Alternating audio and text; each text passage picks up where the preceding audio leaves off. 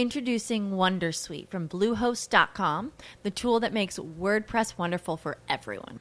Website creation is hard, but now with Bluehost, you can answer a few simple questions about your business and goals, and the Wondersuite tools will automatically lay out your WordPress website or store in minutes. Seriously.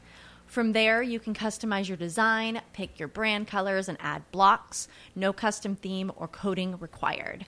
You'll get content suggestions that you can keep or revise, and with Yoast SEO built in, we automatically help you get found in search engines. From step by step guidance to suggested plugins to an AI powered help bot.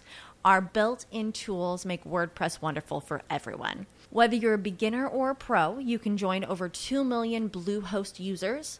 Go to bluehost.com slash wondersuite. That's bluehost.com slash wondersuite. Today is January 28th, and you are listening to Transport Topics. I'm Rosemarie DeSapio. A growing number of shippers are looking for more efficient freight transportation services. In our 50th episode of Road Signs podcast, we talked to two major CEOs in the transportation technology sector. Chris Wolf of Powerfleet and Jeff Bear of LinkDrive, who are helping fleets move closer to total supply chain sustainability. Tune in at ttn.ws slash rs50. Now let's dive into today's top stories. Navistar announced yesterday it would develop a zero emission long haul truck using fuel cell systems supplied by General Motors. The goal is to bring an international RH Series FCEV model to commercial markets in 2024. Before that happens, longtime Navistar customer JB Hunt Transport will deploy some of the trucks in a pilot program starting in 2022. Navistar also announced it had taken a minority stake in OneH2, a North Carolina company that will supply the needed hydrogen production, storage, and delivery. Freight stakeholders this week spoke at a forum hosted by the U.S. Chamber of Commerce to advocate passing a major infrastructure policy package. Representatives from UPS and engine manufacturer Cummins encouraged Congress to approve a massive measure in the near term to help freight firms facilitate an economic recovery. Specific policy recommendations included facilitating access to fuel efficient programs, as well as supporting the adoption of autonomous and electric vehicle technologies.